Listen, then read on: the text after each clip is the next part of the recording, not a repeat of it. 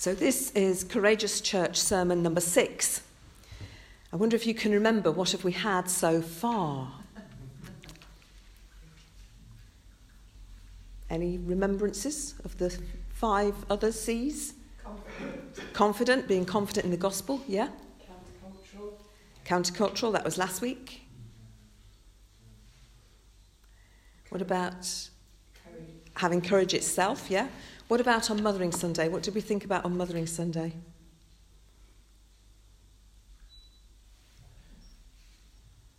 The cost. And the second one that was reflected on, I didn't do. So if you can remember what Helen did. Something to do with germs. Contagious.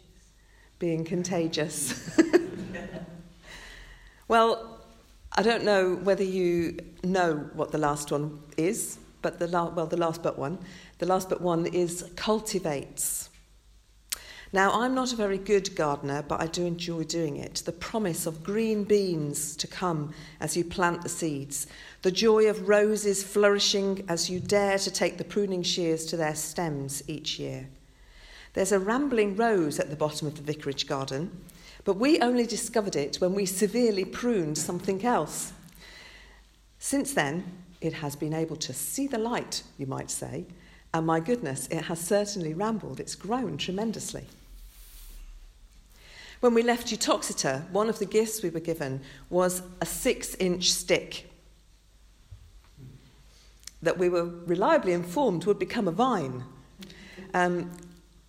A real reminder, perhaps, of the verses, that was why they gave it to us, a reminder of the Bible verses we've had today from John 15.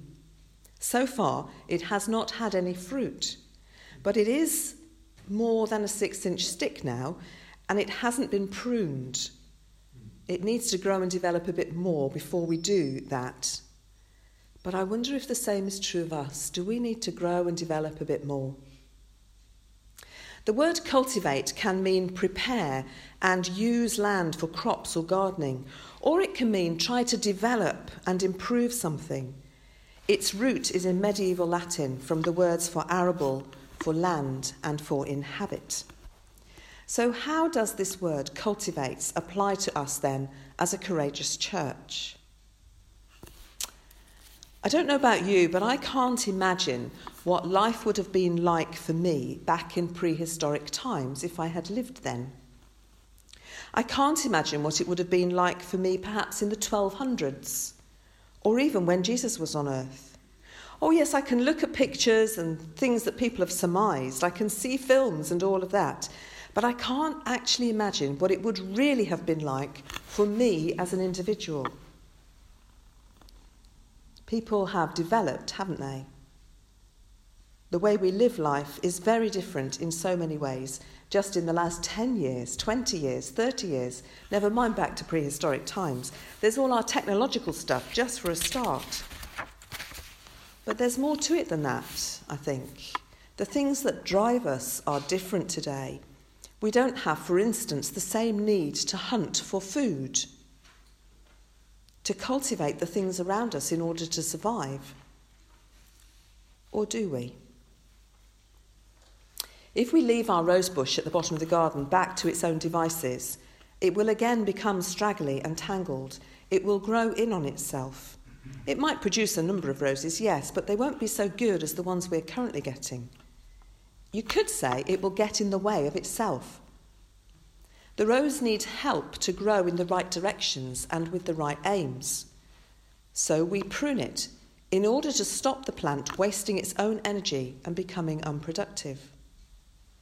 Pruning it means cutting out particularly the parts of the plant that are growing inwards and getting tangled up. Pruning encourages the shoots that are growing outwards towards the light. In other words, as Tom Wright says, you prune the rose to help it be its true self. Vines are the same. They need to spend their energy on producing good quality grapes. They need to grow out to the light and not create a tangled mess. Left on their own, that is exactly what they do. If the vine is to be its true self, it will need some pruning. Now, a bit of knowledge of the Greek here would be quite helpful. because the word that John uses for prune in verse 2 of our reading is quite unusual. Apologies for pronunciation, because I'm not very good at this, but I think you pronounce this one kathareiai, which is spelt K-A-T-H in English. This is K-A-T-H-A-I-R-E-I. But it's very similar, but slightly different, to the word in the next verse that John uses for clean or pure. There the word is katharoi, K-A-T-H-A-R-O-I. It would seem John's making us link the pruning of the vine and the clean state of the disciples. But what was really clean about them? I don't think he's talking about washes, and they didn't have biological washing powder then, so their robes would have been a bit, not sure how often they got washed. Jesus had spent time with them, hadn't he? He'd spoken with them. He had called them. He had asked them to take up his cross, their own crosses, and follow him. They had no doubt already been pruned, as they had listened to all that he had challenged them with.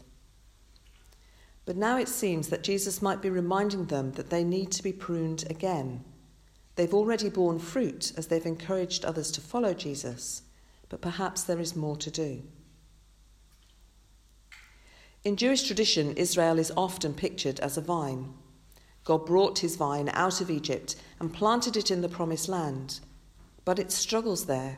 It's ravaged by wild animals and needs protecting and re-establishing. You can read all about that in Psalm 80, verses 8 to 18. It's a story about all the kings, etc., that try to overthrow and gain control of the Israelite people. Isaiah and other prophets say that Israel's vineyard has produced wild grapes instead of proper ones. But what did Jesus say at the beginning of our reading? I am the vine, the true vine. He's the one in whom God's purposes are now resting. His followers are God's true people if they belong to him and remain in him. These chapters of John's Gospel are often now known as the farewell discourse. Jesus is trying to help everyone, but especially the disciples, be prepared for what is about to come, as we shall remember as we follow through Holy Week this week. He is speaking of the intimate relationship that his followers can enjoy if they remain in him, that can be cultivated, so to speak. And in those branches that need to be pruned, well, perhaps he's talking about those who decide to go it alone. Tom Wright suggests to try to live without the life of the vine. Those branches will wither and die and will be good for nothing but a fire. But he suggests branches that remain in the vine and submit to the pruner's knife every now and again, when necessary, live well and bear fruit. And it seems to me this is what Jesus is holding out to us in these verses. The idea that we can live well and bear fruit, even if sometimes we need a bit of pruning. But what's that going to look like? How do we remain in Jesus? Well, I'd like to suggest that we must remain in community, and in a community that knows and loves Jesus and celebrates him as their Lord. It seems to me this passage tells us there can be no such thing as a solitary Christian. Going life alone is not an option.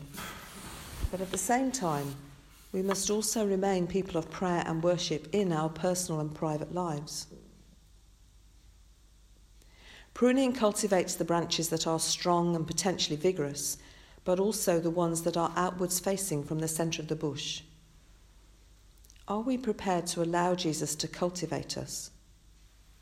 Although it will hurt, probably, dare we allow the Father to use his pruning knife on us? Because if we do, then God is the one who will be glorified, and we will be able to be those who will bear good fruit and lots of it. This is an intimate process, and one for which we need to be courageous people. When vines are being pruned, the vine dresser has nothing more important in his mind than the long-term health and productivity of his vine. It's the time when he comes closest to it, the time when the pruning knife is in his hand. As we begin to look out into our parish, we need to be courageous. We need to allow God to cultivate us as individuals and as a church so that we can be the community he already knows he needs us to be. Perhaps that's going to mean looking out and taking out some of the things that are maybe a bit old and withered and past their best. And I'm not talking about people. Maybe it's going to mean taking time to listen to him, both alone and together. It will mean thinking about what we can contribute: time, effort, energy, money. It means being prepared to live in our 21st century world, developing and improving so that God's kingdom can grow. As we move into Holy Week, I want to challenge us all to reflect again on how courageous we can dare to be. How confident in the gospel are we really? How contagious a life are we living? Are we being brave, having courage? Are we prepared to pay the costs that might be needed? Is my life and yours countercultural enough? Are we prepared to let God cultivate us? Next Sunday, on Easter Day, perhaps we might try and see how this could all work together as we watch the disciples on that day and see how courageous they were in the face of such a trauma from the weekend before. Let's pray.